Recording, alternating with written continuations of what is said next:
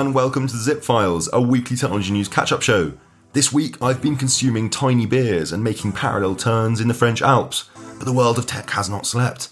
In this instalment of the Zip Files, our long listen worries about China turning into a dystopian mass surveillance state akin to Orwell's nightmarish vision. Around that, I'll quickfire pepper you with all the most interesting tech news of the last week. And we're also chatting with my friend Ollie. He's a great dude with wise bones. Anyway, without further ado, buckle up, close your eyes, and mop up your morning tears. Let's get all caught up with tech.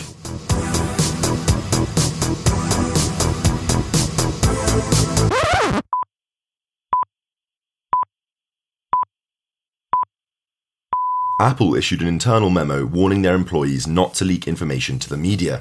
In it, Apple writes that 29 leakers were caught last year, and of those, 12 were then arrested. Indeed, leaks are serious business, or rather, can have a serious impact on business. I quote from the memo The impact of a leak goes beyond the people who work on a particular project. It's felt throughout the company. Leaked information about a new product can negatively impact sales of the current model, give rival companies more time to begin on a competitive response, and lead to fewer sales of that new product when it arrives. Wondering how I know about this internal memo? Well, it was leaked, of course. There's an old adage that harks back to the gold rush days. If you want to get rich, don't try to dig up gold yourself, just sell shovels to everyone else. Coding is kicking off and has been for years. There's loads of jobs in the sector, and billion dollar tech startups are being birthed from garages worldwide. And so it follows that today's shovels are tech skills. That vision has seen countless tech schools pop up worldwide. This week, one of them, General Assembly, was acquired by Adecco, a Swiss staffing and workforce development company, for $412.5 million. Now that's quite a few gold nuggets. What's invisible but you wish people could see? invisible, but I wish people could see. Ah, goodness, that is tough. it's tough on a man with a badly firing brain. Um, oh God, do you know what? I'm gonna I'm gonna say love. I reckon. Oh, Go, I'm going with love. I'm going for it. he's gone for it. They'll get me in the comments, but that's all right.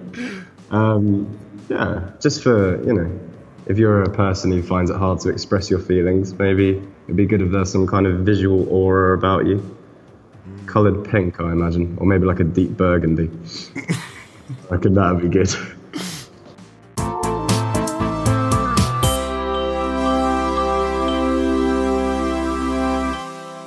Coinbase, the world's largest cryptocurrency exchange, has never had a chief technical officer.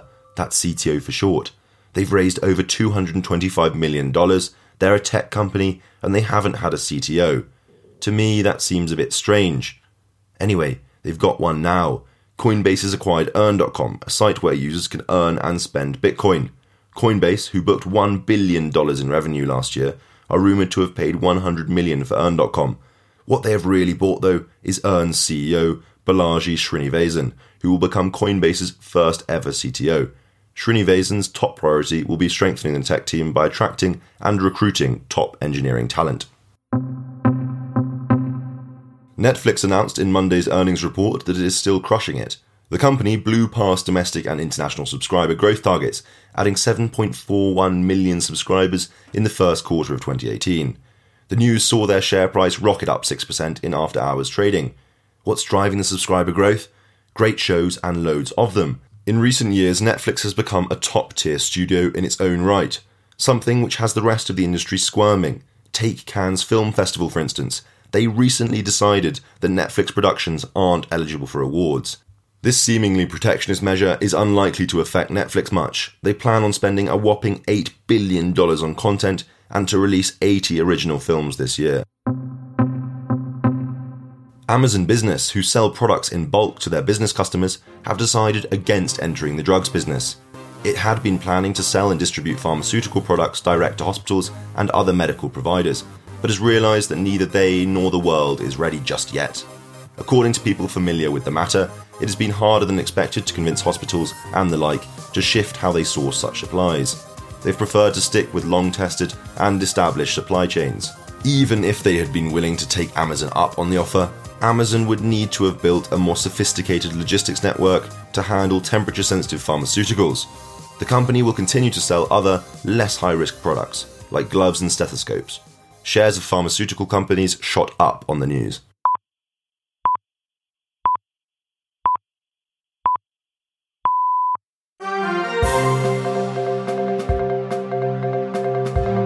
Welcome to this week's Long Listen.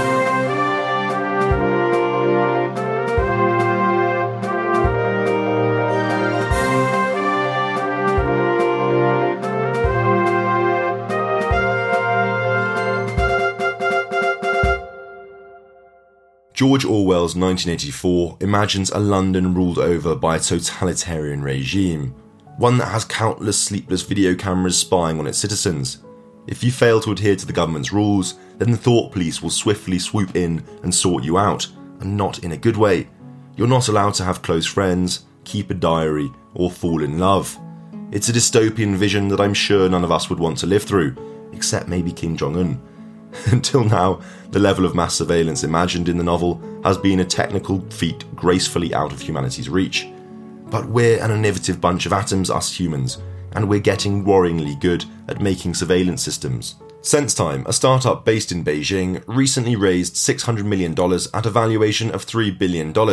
They are now the most valuable artificial intelligence startup in the world, having doubled their valuation in only a few months. SenseTime are amongst a core of artificial intelligence companies that Beijing hopes will drive them to become the world leading centre for AI by 2030. You might have guessed what SenseTime do, what their business is. The 1984 intro maybe gave it away. Note to self be more mysterious in the future.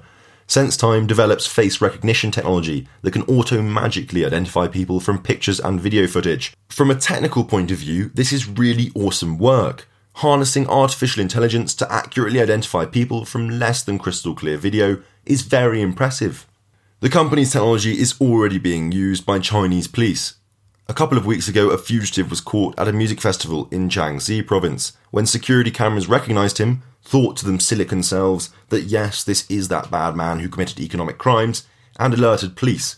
The man was shocked when he was scooped up amidst a crowd of over 50,000 people. But he should have known better. He should have read his tech news. Last year, 25 wanted people were caught at a beer festival when cameras at its entrances flagged them to security. And then seven more were caught by police in Zhengzhou testing out sunglasses with built in facial recognition tech. By the way, quick disclaimer um, there's a lot of Chinese words in this article, and I'm not very good at speaking the Chinese, so apologies, I'm definitely butchering the pronunciation. Catching criminals with this kind of technology doesn't seem too sinister. After all, criminals are criminals. But what happens if crime takes on a broader definition? Can we trust an undemocratic state to act responsibly? Shouldn't some degree of privacy be an inalienable human right? Indeed, this tech has its critics. Civil libertarians are already reporting that facial recognition systems have been used in Xinjiang to track activists and oppress minorities. Oh, but don't worry too much. SenseTime's co founder, Xu Li, says the tech will, and I quote, not affect privacy because only authorized persons can access it. Yeah, but who is doing the authorizing, Mr. Li? That's correct, not the people you're surveilling. Until now, SenseTime systems have only been able to work on a relatively small scale. To rectify this, the company is developing a new service, Viper, which will be able to interpret 100,000 live video camera feeds simultaneously Let's think of something else. It's not any less scary though.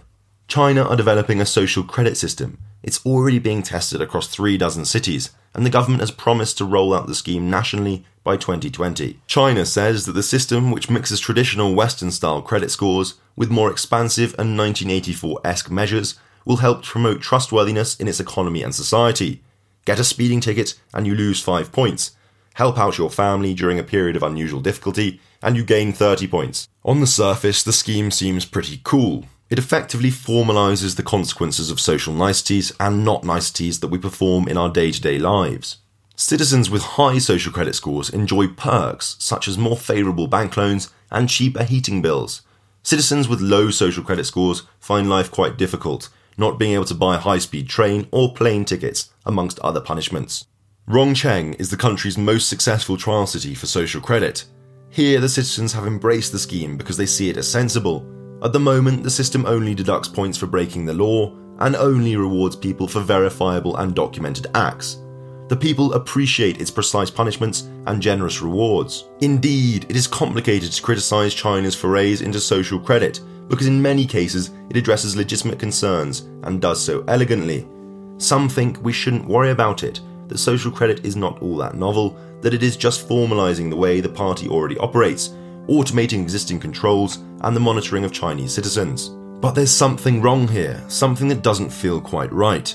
Just listen to the scheme's founding doctrine allow the trustworthy to roam everywhere under heaven, while making it hard for the discredited to take a single step. In a time when the Chinese Communist Party are becoming more and more present in the lives of their citizens, it is hard not to see social credit as another tightening of freedoms. China has long experimented with social control, but it has never had the technology to meaningfully support such a system. In times gone by, citizens might have been encouraged to spy on their neighbours, an encouragement that never really scaled very well. But soon, China will have a plentitude of artificially intelligent video cameras able to do the spying for them, and this will scale. It is not hard to imagine that information captured by the country's surveillance network will feed into people's social credit scores. In a country that already does its best to control the thoughts and actions of its people, it is not all that exciting to think that their ability to coerce is only set to get stronger. It is estimated that in less than two years, China will have more than 600 million CCTV cameras. That's more than one for every three citizens. George Orwell's 1984 was published in 1949. Perhaps it's time for its non fiction sequel.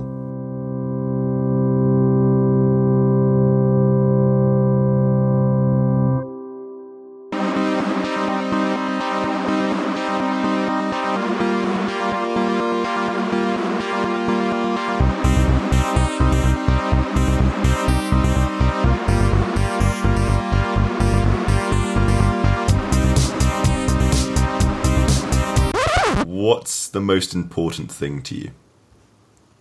The most important thing to me. Um. All right. Um, family and friends. I think having not just a decent support network, but just people you can talk to and you know go over stuff with, just have a good time with. I think that's hugely important. And socializing and talking to people, sharing ideas, all that stuff is essentially my oxygen. And I think without family and friends, if I was living by myself in Siberia, I'd struggle. Yeah. Not just, you know, living in Siberia aside, because it'd be fing cold and I've got no practical skills. I mean, I'd be dead within the hour. But um, yeah, on a purely social aspect, isolation would be a bad thing. So yes, family and friends.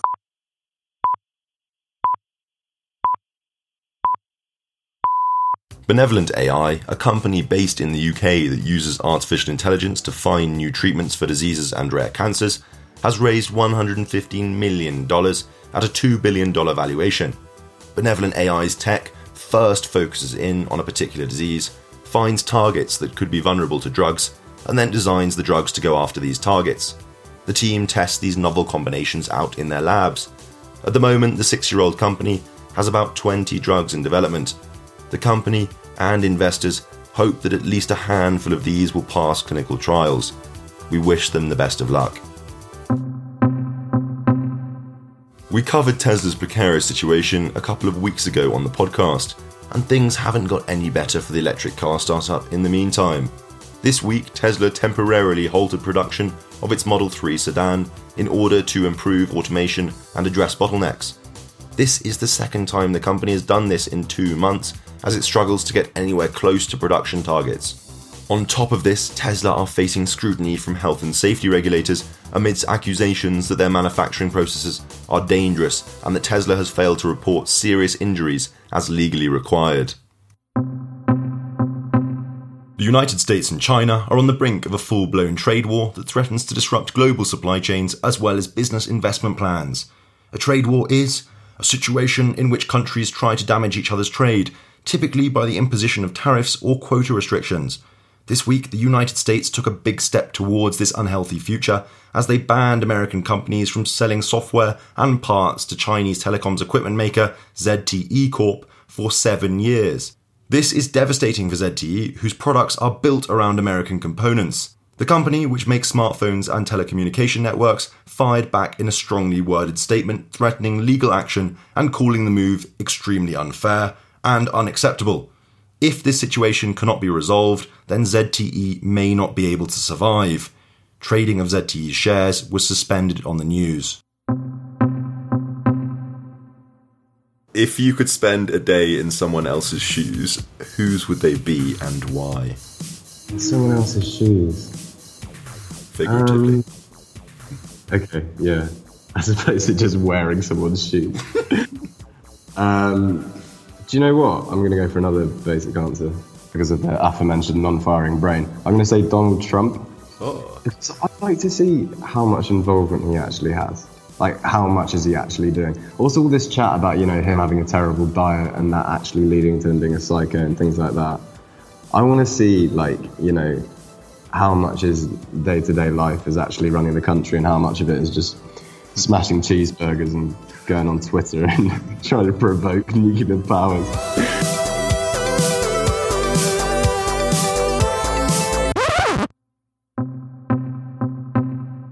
Facebook are asking their users in the EU to agree to the social network's use of facial recognition technology, consent that they need to gather to comply with the EU's new data protection and privacy law, GDPR, that will come into effect on the 25th of May.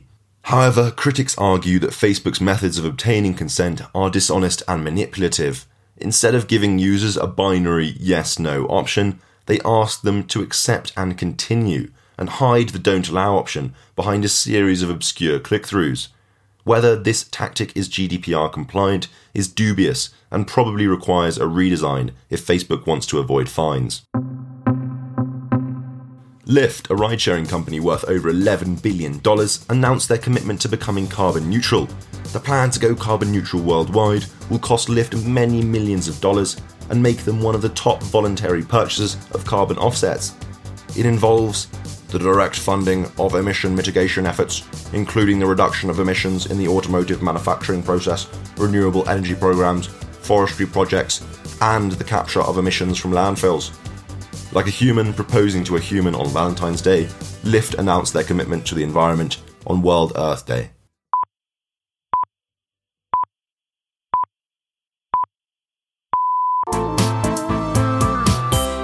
And it's done.